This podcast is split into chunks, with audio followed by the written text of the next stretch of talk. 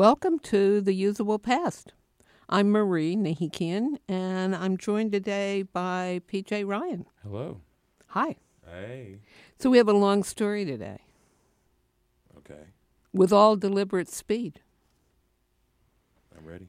Three white sisters, a part Seminole Indian mom, Native American, an Armenian Scottish dad, and three very different worlds of racism, class, and civil rights in the South. North Carolina. The years are nineteen fifty-seven to sixty-one, sixty-four to sixty-nine, and nineteen seventy-two to nineteen seventy-four. I'm the middle sister. One sister, six years older, one eleven years younger. There was just enough years separating us as we each grew up in Asheville, North Carolina, that we were in different worlds but with the same parents, church, home schools, and expectations. Our parents named us with similarity, Marta, Marie, Marcia. There were really five of us. We also have two brothers. The oldest and the fourth sibling were our brothers. I'm also in the middle of three different times of racism, segregation, integration, and civil rights in the South.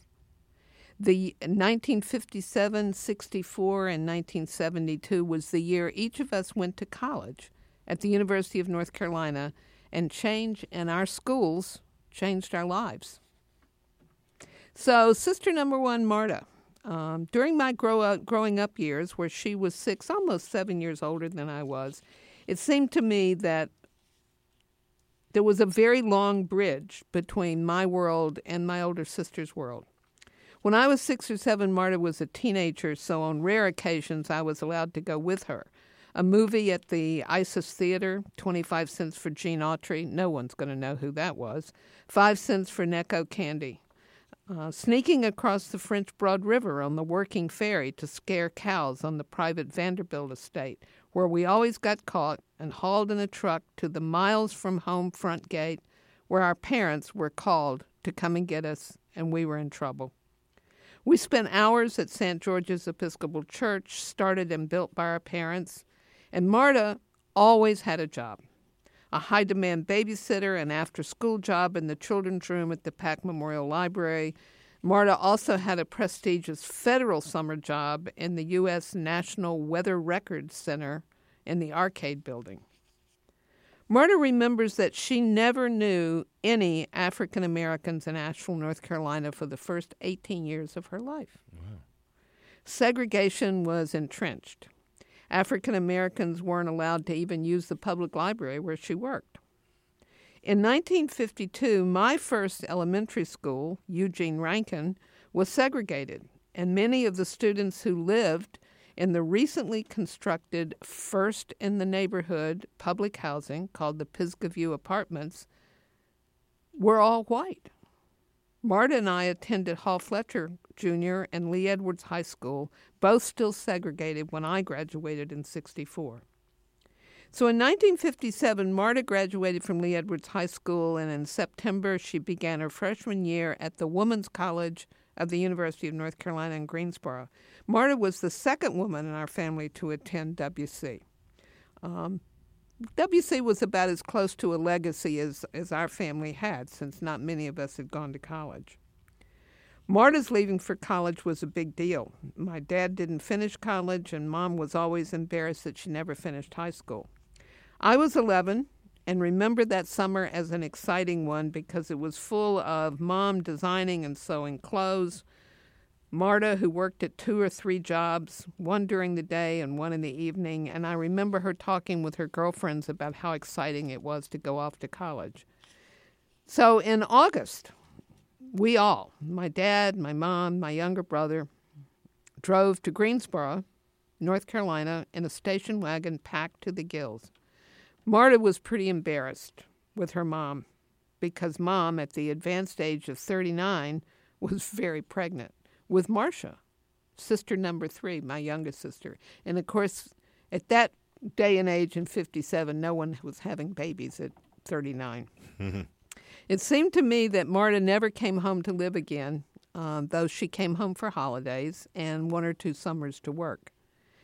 Marta's segregated world began changing in February nineteen sixty. During her junior year, four black A and T College students in Greensboro transformed and nearly upended Marta's life. On February second, uh, the Greensboro Record newspaper reported the following story. A group of twenty Negro students from A and T College occupied lunch counter seats without being served at the downtown F W Woolworth Company store late this morning, starting what they declared would be a growing movement. Two days later, the following headline appeared in the same newspaper. At one time, the headline was Movement by Negroes Growing. At one time, Negro students filled sixty-three of the sixty-eight seats at the lunch counter. The other seats were occupied by waitresses. No service was given. But among the developments in the article, it was noted that moral support of the demonstration by several Greensboro College students who said they believed other students from white colleges might back the idea. And the Record quoted a New York City spokesman for Woolworths as saying, well, we just always follow local custom. So the next morning, the headlines included that three Greensboro or women's college students and Negro high school high school students joined Negroes from A and T College in a mass sit-down protest because of the failure to secure service at the F W Woolworth lunch counter on Thursday. Marta was one of those women's college students joining the protest. Marta remembers thinking it was the right thing to do, but a day later, she was suddenly received a, a note to meet with the women's college dean. As Marta recalled, she said, I'd never had a request to meet from the dean. I had never, ever met her in my three years of college. This is what Marta remembers happening next. She says, the dean asked me how I was doing and mentioned that I would be a senior next year, right? And she was friendly and mentioned that I had both a scholarship and a work study grant. She asked me, could you continue your senior year if you did not have that scholarship or work-study grant? Marta says, I assured her that I needed both to finish my senior year.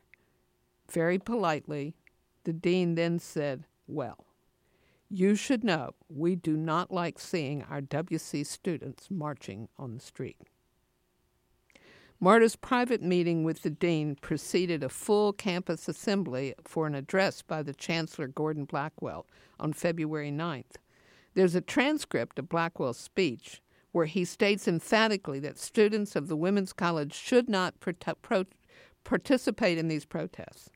And ironically, reports of the events following um, do mention that he convened a meeting of all of the Greensboro-based colleges, Greensboro College, Guilford College, which was a Quaker school, Bennett College, which was a private um, women's school for African-American women, um, and A and T. And the chancellor solicited then two of the white women's college students who had been participating in the sit-ins to meet with the A and T African-American leaders to request a halt in the demonstrations. That same year, Marta went to summer school, never attending, obviously, another protest, and she was a resident advisor when, for the first time, black women students lived in a dormitory on mm-hmm. her campus. Right. Marta remembers that the only complaint from one of the other white students was that the hallway smelled differently. Right. Marta still lives in Greensboro and recalls that one of those four trailblazing women that lived in the dorm that summer, where she was the resident advisor, was Claudette Burrow Williams, who was appointed to the Greensboro City Council in nineteen eighty-four and served until two thousand five. Um, she's passed away, but her obituary calls her a beloved leader and makes the connection to the women's college students who supported the Woolworth sit-ins. Burroughs White is lesser known as an early civil rights leader, her obituary says. And on February second, one day after four black students from A and T refused to leave the Woolworth's lunch counter, Burroughs White brought a group from the Women's College, now University of North Carolina at Greensboro, and joined them. So as I said, Marta never joined another picket line or a demonstration, but she's never wavered in her support for racial justice. She worked in the public schools for fifty-two years, first as a business teacher and then as a guidance counselor, and one more event was highly instructive. Um, in nineteen sixty-six, Marta was assigned to teach at a new high school. And when she arrived at Brown Summit, she was the only white teacher, in fact, the only white face at the high school. And so the principal who was interviewing her and talking with her laughed and said, "Well, at least you'll never slip an absence on me." Hmm. Marta said she was confused until he explained, "Well, I'll always notice when you're not around." Marta Um, took um, a, a group of her students to a demonstration and exhibit in downtown Greensboro of new uh, future office equipment like fax machines. And she got into a long discussion with a couple of the exhibit kind of salespeople who were there, and they talked a lot about it. And then she gathered up her students, and as she was leaving, she heard one of the salesmen say to the other one, "Well, I don't know. She looks as white as me." The assumption being, of course, that because she was there with a group of black students that she must be black.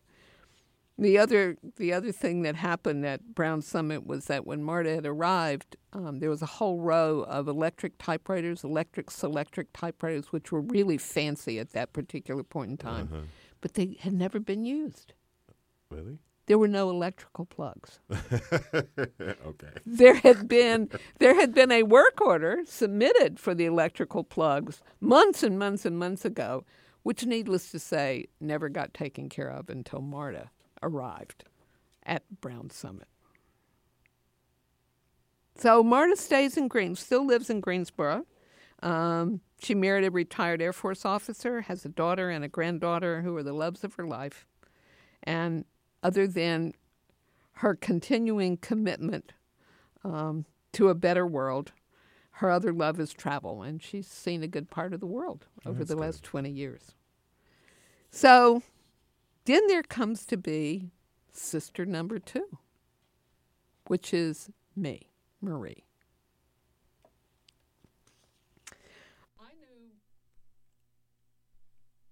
I knew oh, when I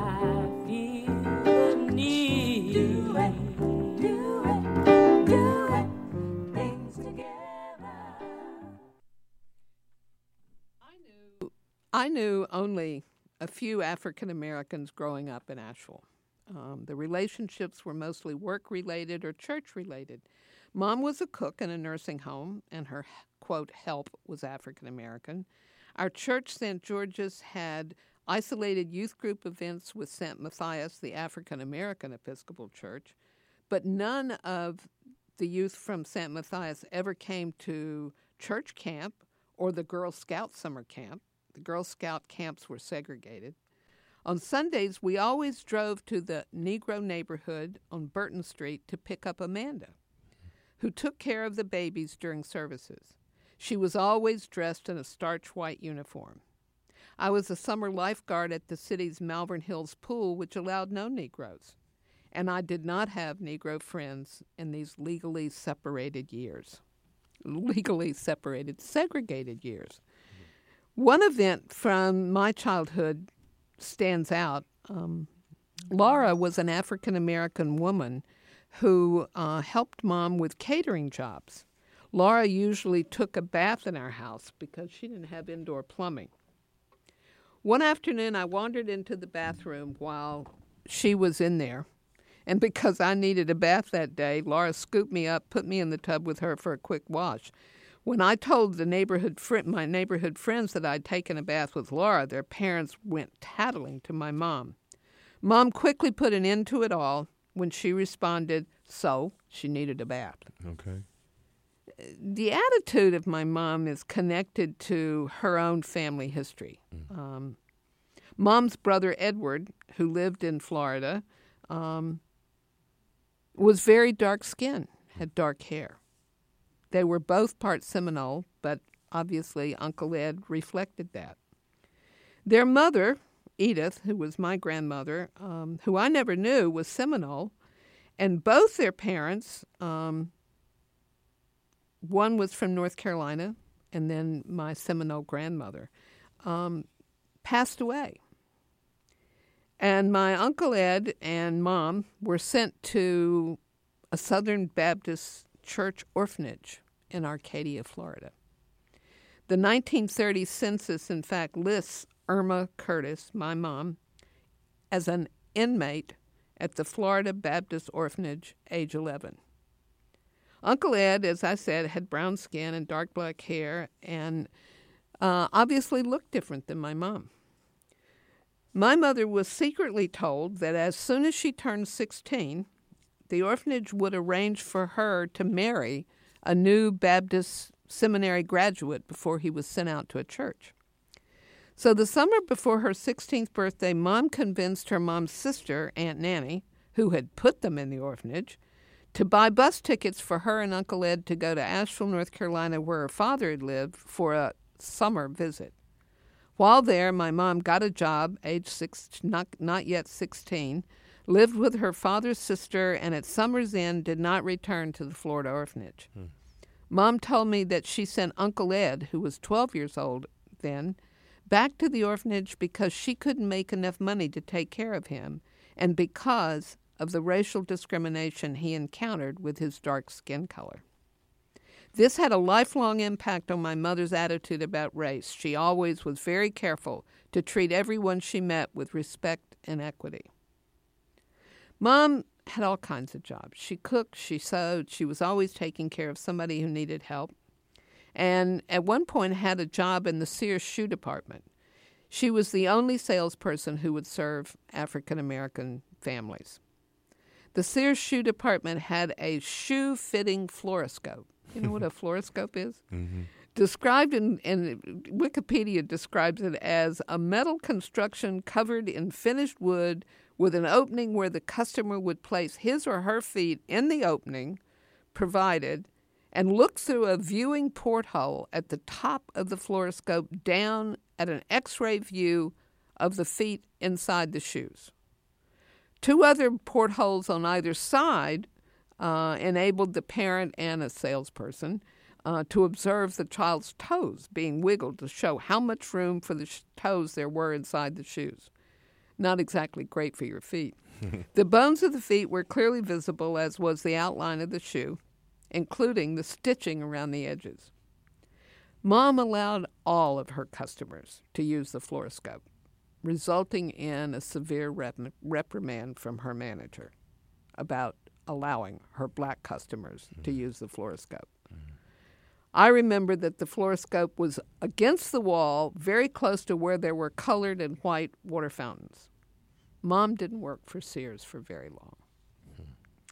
So like my older sister, I graduated from Lee Edwards and followed in her footsteps to the recently renamed Women's College that became the University of North Carolina in Greensboro. The first male students were admitted that year that I started as a freshman, um, but it re- really did remain mostly the Woman's College, um, just as it had been founded in eighteen ninety-one as the first and only public university in North Carolina with the purpose of educating women. In nineteen forty-nine, it was the largest all-female institution in the U S. This was a legacy tradition for my family. In nineteen sixty-four, when I started as a freshman, one percent of the U N C G students were black. Between sixty-four and sixty-eight, U N C G was in a huge transition. It was the sixties. I was an activist from the moment I arrived. Mm. There was a time when wearing a dress on Sunday, no pants allowed, was an absolute requirement. While I was there, that faded away to no dress code, and there were black students living in the dorms with whites.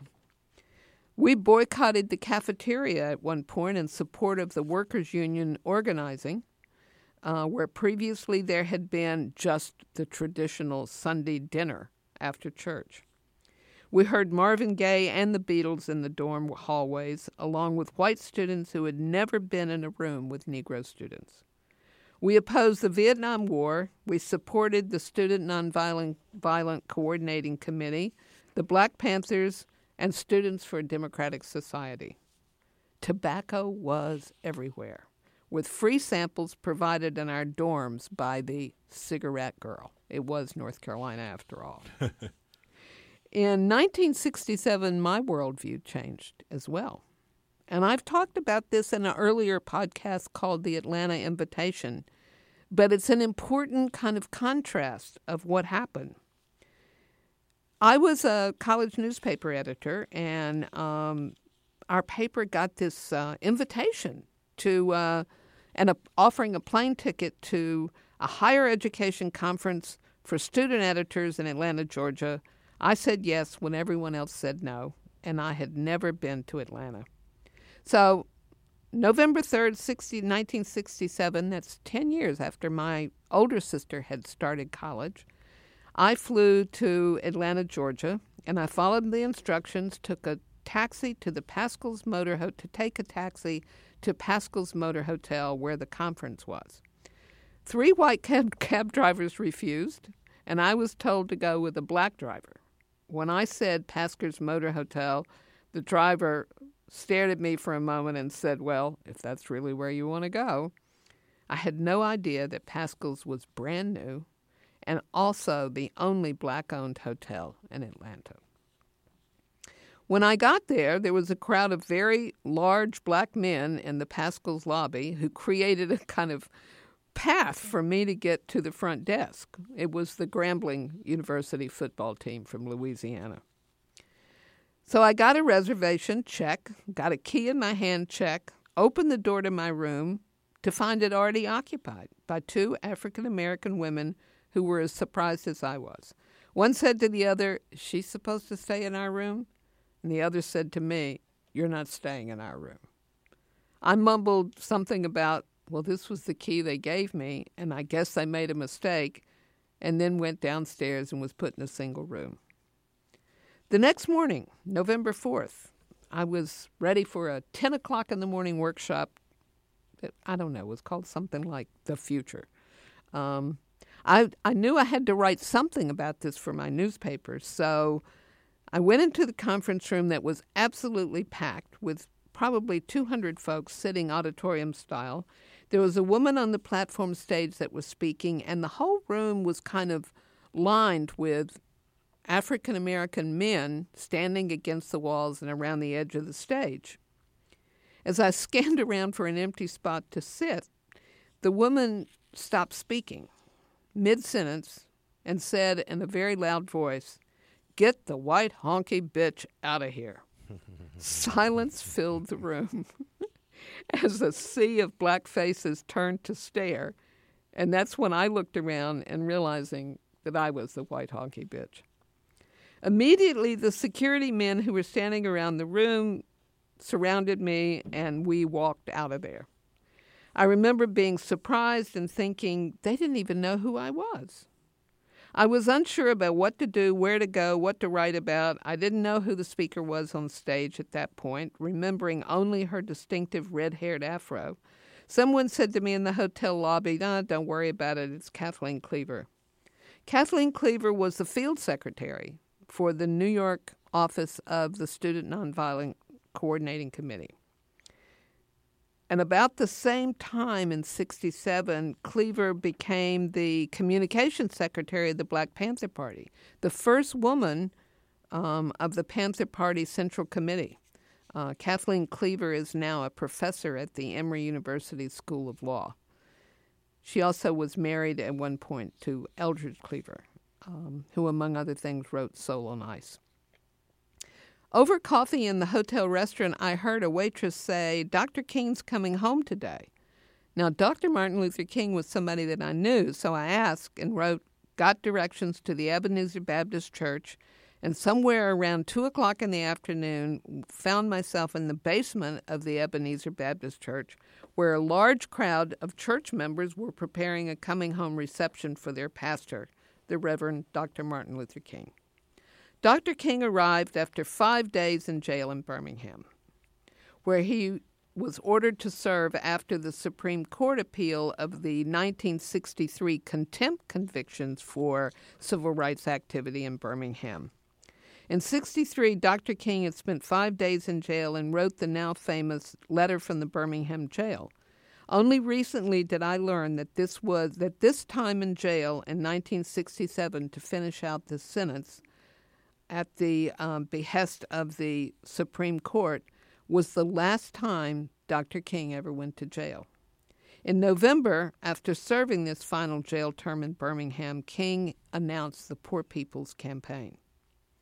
sixty-seven was a pretty tumultuous year internally for the civil rights movement. Stokely Carmichael had stepped down as the head of S N C C in May.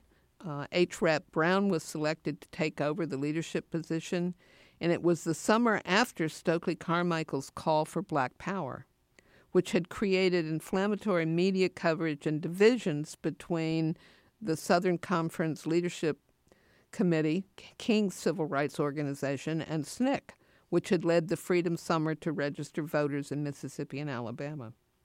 Doctor King had denounced the U S involvement in Vietnam in, in April nineteen sixty-seven, and Thurgood Marshall was nominated by President Lyndon Johnson to the Supreme Court that same September. It was an amazing time. I was amazed and excited when I saw Doctor King arrive and walk to the front of the hall, stopping for hugs and many clasped hands. His wife, Coretta Scott King, was with him, and Doctor King spoke a few brief words, noting, "I thank God for being back safely at home. I tried to get close to ask for an interview, but not soon enough, and he was gone, saying, 'I hope you all will excuse me. I have a cold and I am tired.'" Missus King remained in the room as the church members moved about. Refreshments were served. I don't remember seeing any of the King children, but it's likely I wouldn't have recognized them. I introduced myself to Coretta Scott King as a student journalist and asked if I could interview her. Her response was quick and courteous. "Yes, of course," she said. "Let's talk over there," gesturing toward a small card table. The interview continued as the reception ended and the women of the Ebenezer Baptist Church cleaned up around us. I didn't share how my day had started at Pascal's. In contrast to my experience at the conference that morning, my time with Coretta Scott King was reflective, with a quiet resignation but full of hope, but also quiet anger. The interview with Coretta Scott King was one of the only a few that she ever gave to the media before Doctor King's assassination, and my interview was published in the Carolinian student newspaper on November tenth, nineteen sixty-seven. For me, this was the crucial moment of understanding the tension of how civil rights movement, how the civil rights movement would move forward. It was a stark contrast between S N C C's demand for action and the Southern Christian Leadership Conference's commitment to nonviolent protests. It was a life-changing experience for me. I moved to Washington, D C after graduating from U N C Greensboro, and I've been an organizer and involved with social and economic justice and housing, neighborhood government, home rule for the District of Columbia, I don't know, homelessness, community food, mm-hmm. redlining, displacement. I mean, that's been my life. Um, I helped build an environmental movement by organizing the first conference about Earth Day in nineteen seventy mm-hmm. that led up to Earth Day. Um, I'm going to talk about that in a later podcast because that was a pretty wild scene. I'd love to hear it. Yeah, that was a wild scene. Uh, I've been married for thirteen, for thirty-three years, thirteen years. That's thirty-three years to um, an African-American writer, Gene Seymour. Uh, we have a son who voted for Barack Obama a year before I joined the Obama administration and working at the U S Department of H U D. So that's the contrast story of sister number two. But with all deliberate speed, we're going to move to the youngest of us all, sister number three, Marcia, whose experience was very, very different. She was born in nineteen fifty-seven. That was the year my older sister went to college. We were pretty spread out. I remember the day that Dad came to my sixth grade classroom to tell me uh, that I had a new baby sister. There was a lot of happiness about Marcia's arrival, and most significantly that my mother had survived, because seven years earlier, Mom had had a heart attack shortly after the birth of my brother.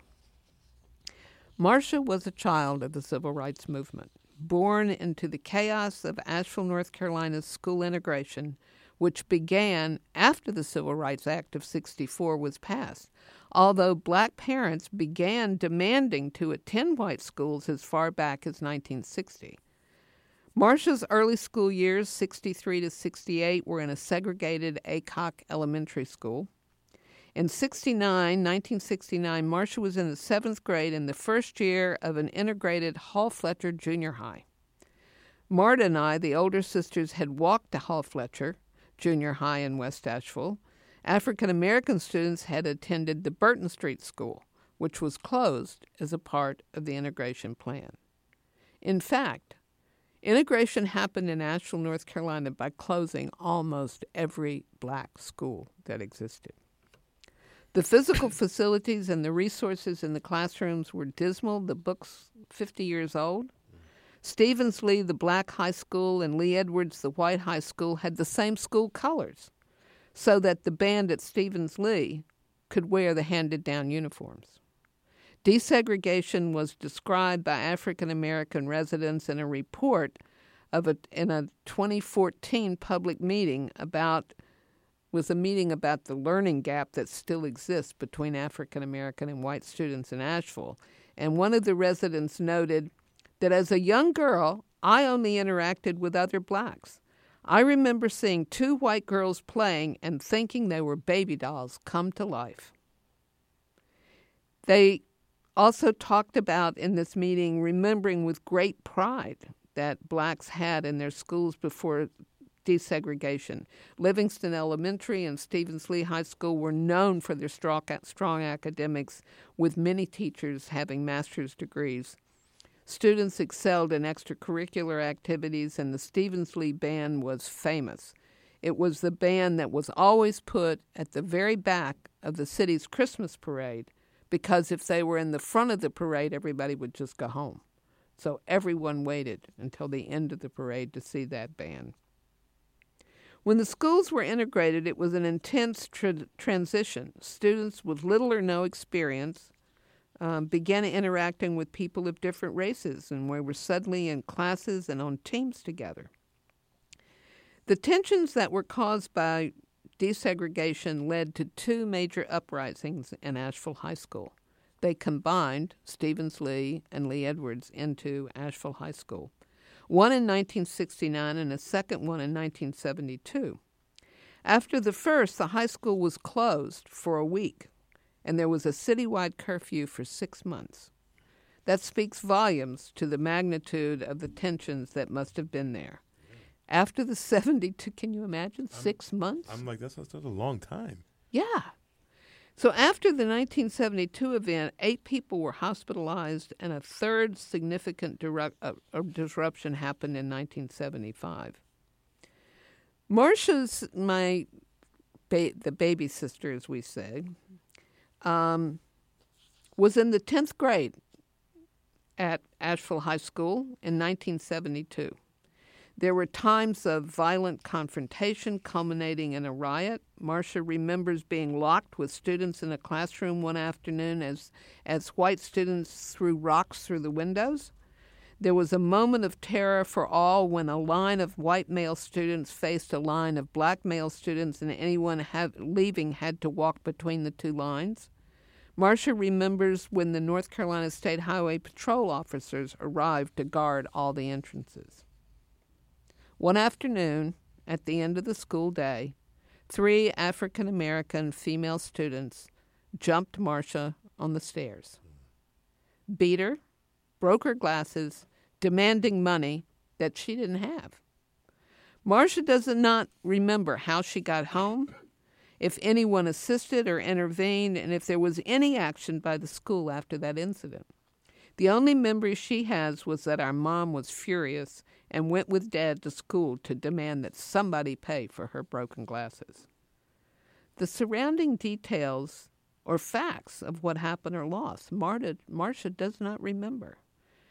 Today, Marcia does not even remember being a fearful or afraid. It just happened. Mm. I remember little about what happened to Marcia. I remember some discussion about that the reason Marcia was alone after school on the stairs was that she had been working with a fellow African-American male student in the library. Nobody else remembers this, so perhaps I just made it up. Marcia's world was forever changed. She left Lee Edwards. Mom and Dad did not discuss any of these events with us or the outside world. They made a quiet intervention. Our parents had were Episcopal church leaders in western North Carolina. Mom catered weddings and events. Dad had been a central person who worked with Bishop George Henry to start and build the first Episcopal church, Saint George's, in the working-class West Asheville. Marcia received financial assistance and finished high school at Saint Mary's, an Episcopal girls' boarding school in Raleigh, North Carolina. Marcia's the smartest academic of us all, a P H D and a professor at a large university.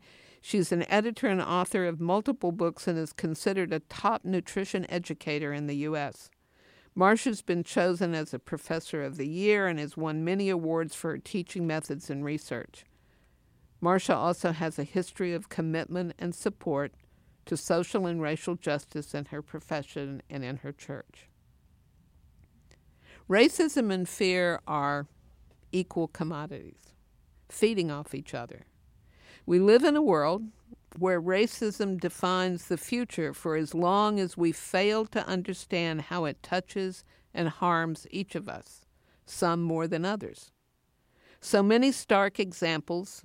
Sugar fueled the growth of slavery in our nation and today stands at the root of a very profitable food industry that is killing all of us.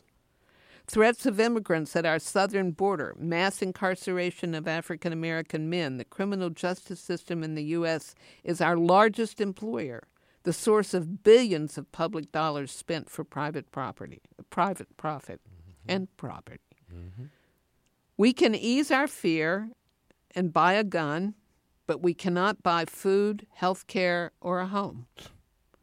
Like slavery, fear fuels hate and white supremacy. Fear props up racism to maintain control and to protect that the economic benefit continues. It's necessary to assure that fear continues.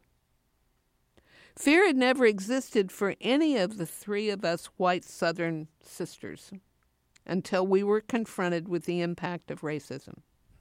In nineteen fifty-seven, Marta feared the loss of her scholarship for supporting the Greensboro, North Carolina lunch counter sit-ins. In nineteen sixty-seven, I feared being the only white girl in the hostile world of Kathleen Cleaver in Atlanta. Marcia remembers being afraid, but mostly worried about having the money to replace her glasses.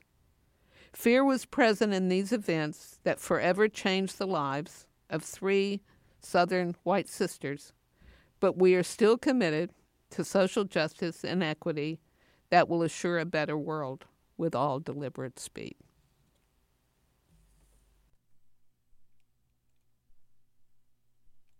So-